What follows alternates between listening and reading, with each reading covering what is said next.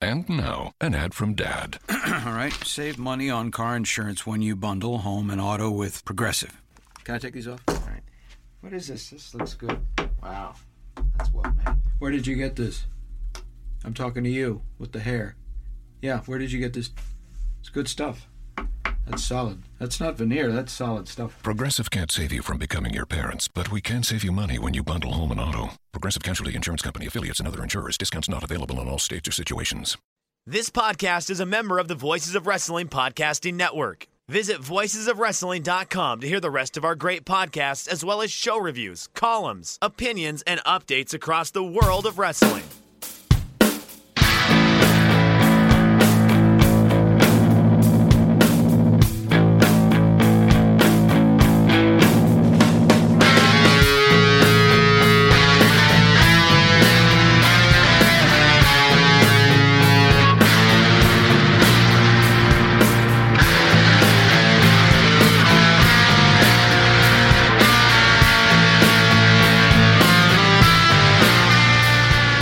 Hello and welcome to Lucha of the Hidden Temple for the week of February 17th, 2015. My name is Dr. Nova and this is your Voices of Wrestling.com Lucha Underground review with bookend main events this week.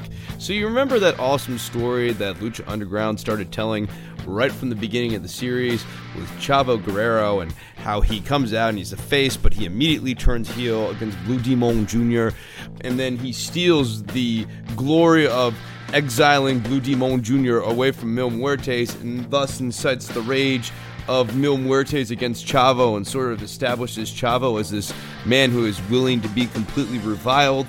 But he's also going to one day have his day with Mil Muertes, and Mil Muertes is going to pay this all off. And we got told this was going to happen next week, and you thought that this was really going to matter initially, right? Eh, it didn't matter so much, did it? Mil Muertes hasn't really mattered, and this is our last episode with Chavo, at least for a while, is my reading of this week's episode. And the whole thing's been really a ho hum storyline. It's a bummer to see this storyline really clo- come to a close, and this is the first one that we've had in Lucha Underground that has bookended, not like a bookend main event, but actually has an end. Chavo leaves the company this week. And this story wasn't very satisfactory, and Mil's not any better for it, and Chavo's not any better for it, and it's a real question of what was the point of all of this. That sucks. And this match between Chavo and Mil is nothing to write home about. There's no clean finish. What happens during this match? Well, midway through this match, Katrina shows up with some sort of black rock that Mil Muertes falls around like an idiot, completely enamored by. And, okay, fine. So Chavo goes out and he grabs a chair and he hits Mil Muertes with the chair, getting himself disqualified because he just blatantly hits Mil Muertes with a chair. I mean, I, I, the point is that Chavo concluded that he couldn't beat Mil Muertes, and so he was going to just get himself disqualified, but okay. I want Mil to beat Chavo decisively and have his revenge. And you can go, oh, but Chris, Mil had his revenge. He flatlines Chavo into the chair. It's not the same thing. Mil needs a win. Mil lost to Phoenix. You might not remember that because that happened like two weeks ago in another bookend main event, the wrong bookend. And speaking of Phoenix, he's going to show up after Katrina gets beckoned into the ring by Mil because Mil wants Katrina to give the lick of death, and he grabs Katrina by the throat and he threatens to flatline her. That's what we get kind of teased to the crowd here. The crowd is against this, even though. Katrina's actually kind of a shitty person, and she's making both Mil and Phoenix look like they're pawns in this game that she is playing. Let's get past that. So she is about to get flatlined by Mil Muertes. Phoenix runs in, makes the save, gets Katrina out of the ring. Katrina looks at Mil as she kisses Phoenix. That's always a good feeling. I'm sure any guy can relate to that, right? You know, if you're making out with a girl, you really want her to be staring across the room at another guy. There's nothing hotter than that, nothing more empowering than that. And that's the end of this segment. So who looks cool here? Not Mil, not Phoenix. And I guess if you're gonna make Katrina a central character, okay, fine. Maybe she is a power broker in this series, and that wouldn't be horrible. Except that I don't think she's very good at doing the manager stuff, like grabbing the leg and actually interfering and all of that. When she did that initially with Mil Muertes, it was pretty shitty, like she was new to it. So I don't like her in that capacity and I wasn't really crazy about this storyline or really anything that's going on in this storyline. It's disappointing. You, you know, I like this series. I just can't give this the thumbs up. Next, we move into the Black Lotus break in, and frankly, we need to move the storyline around a little, even move it a little bit faster than this. She breaks into the hidden temple at one point, and then after that, we get another cutaway scene where she is confronting Matanza, and she says, When I was a young girl, all I dreamed about was being the man who kills Matanza or kills you, and we're assuming she's talking to Matanza. We don't know if she wants to kill him now, or if she has some other plan for him, or if maybe she now understands that Matanza is not a bad man, but actually a trapped man and just an instrument of destruction being held by Cueto. I, you know, there's different angles, there's different ways they can go with this. After this, we get Dario Cueto with the crew. He's very pleased with the crew, and he is going to tell his grandkids about the blinding of Big Rick. Why? Why? Well, whatever. I, okay, I get it. I get it. Just, just a weird line. If you thought about it when you write it out there, why would Dario Cueto tell his grandkids about this in any capacity, unless you want to just mortify it? So one time when I was a horrible man, I blinded this giant thug that I hired because I didn't like him. And actually, I didn't even blind him. I just had the three guys that I ended up hiring. Well, they blinded him, and that impressed me so much that I hired. I don't even really know how I play into this story, grandson. I love you so much. Let's go to the hidden temple. It's weird. Anyways, we move on after that to Ivelisse and Angelico. This is another match in this feud, which is a dumb feud, and I don't like this feud very much either. Uh, the crowd has a weird sort of uh, what's the word I'm looking for? Psychology for what they approve of with men forcing themselves on women and what they don't approve of. And I'm talking about inside of this this entire taping. What do I mean?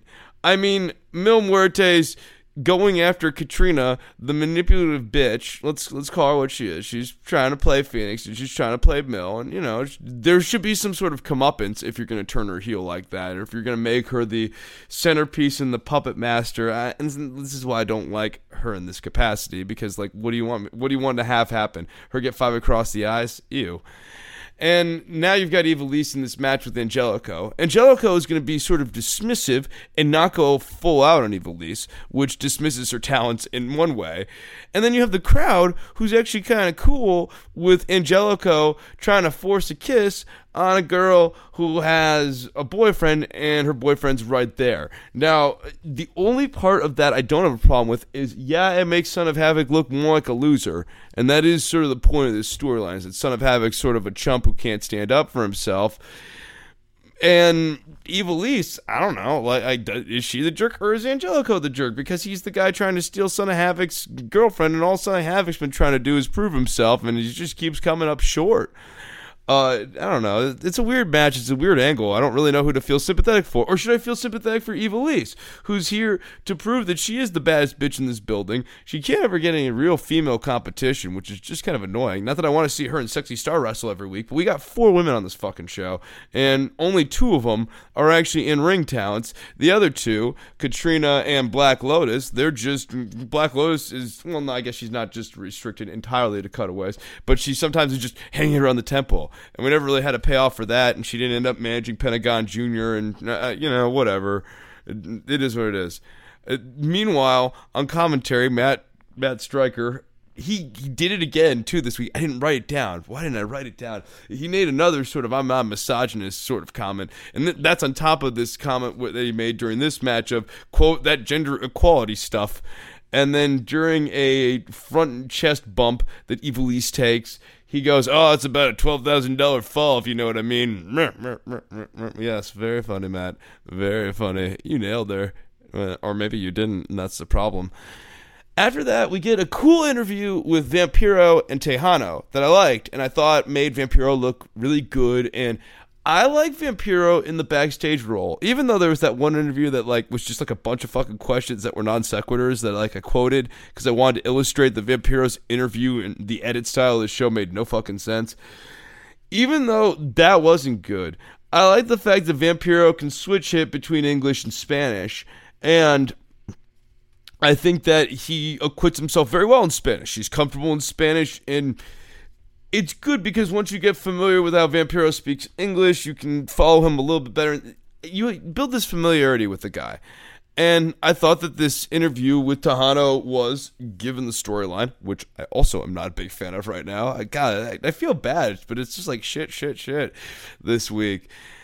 Given the storyline that he has to work with, I think this is fine. What's my problem with the storyline? We went over with uh, we went over it last week, but I, will bring it up here again. Texano says during this interview he's only here to fight El Patron.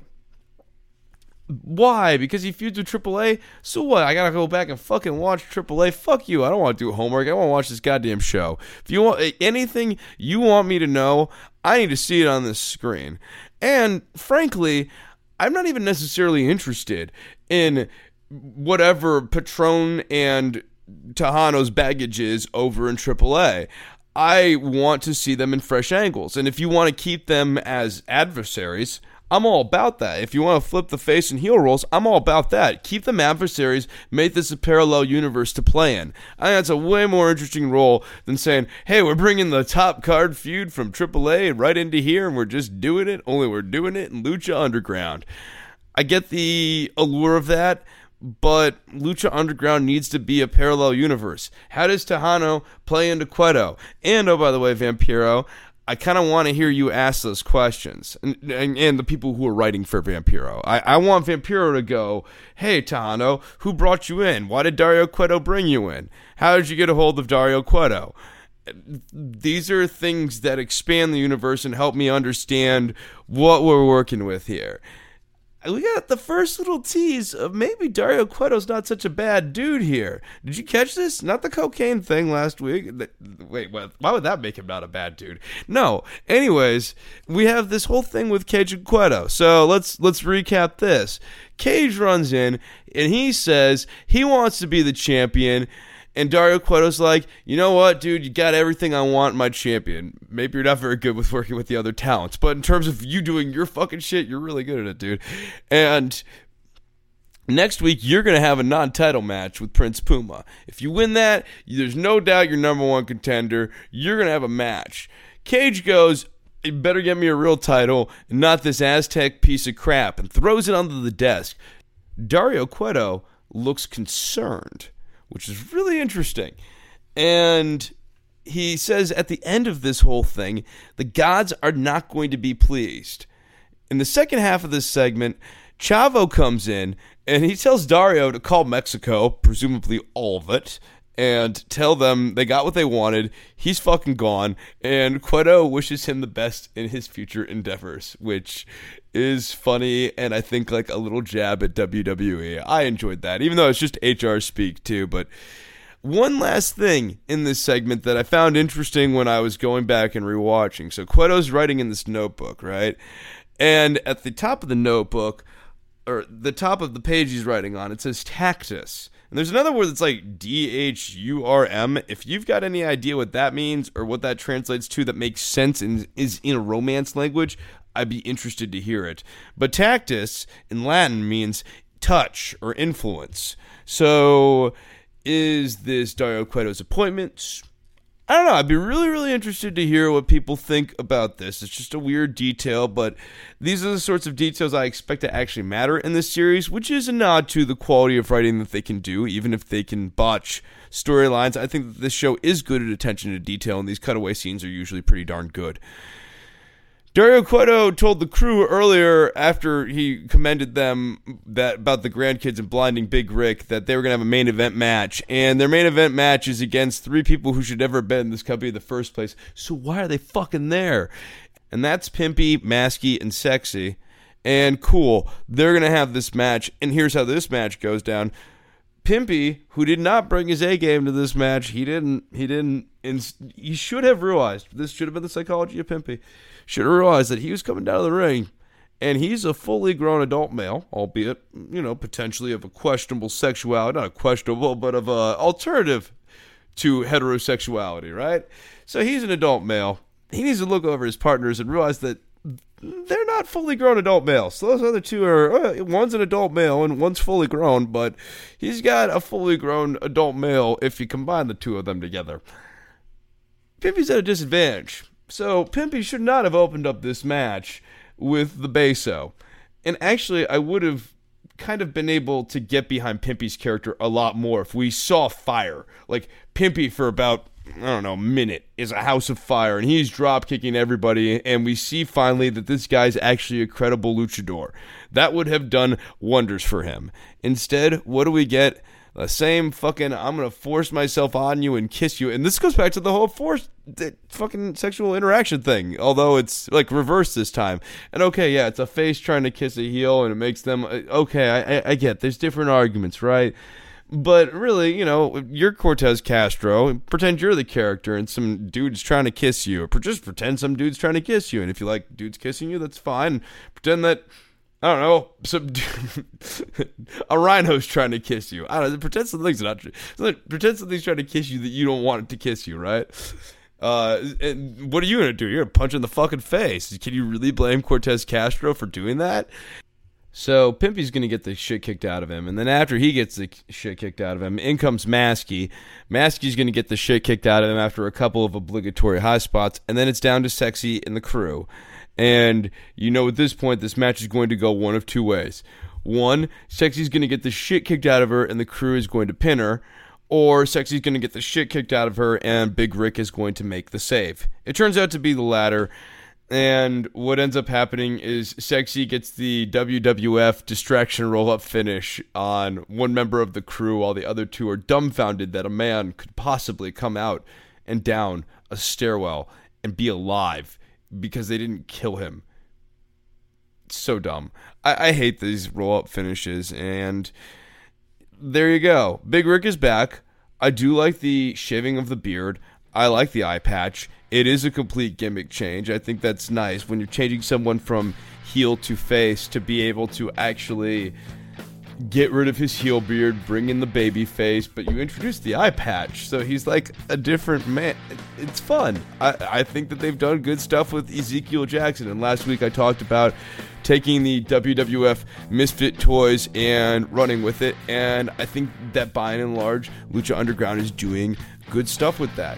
There is, however, the matter of one Misfit toy that I hope that Lucha Underground doesn't pick up and run with and that's a man named Vincent Salvatore Russo.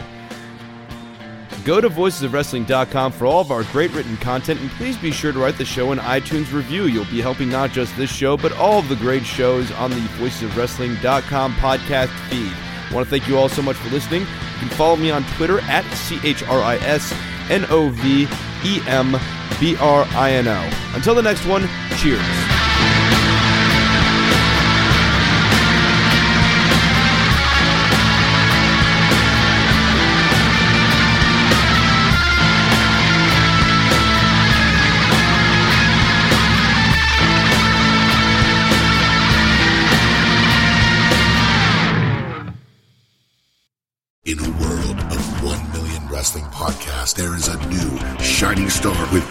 Interviews, analysis, music, and, and me, Matt Coon, on total engagement. Go to any podcast platform to listen today.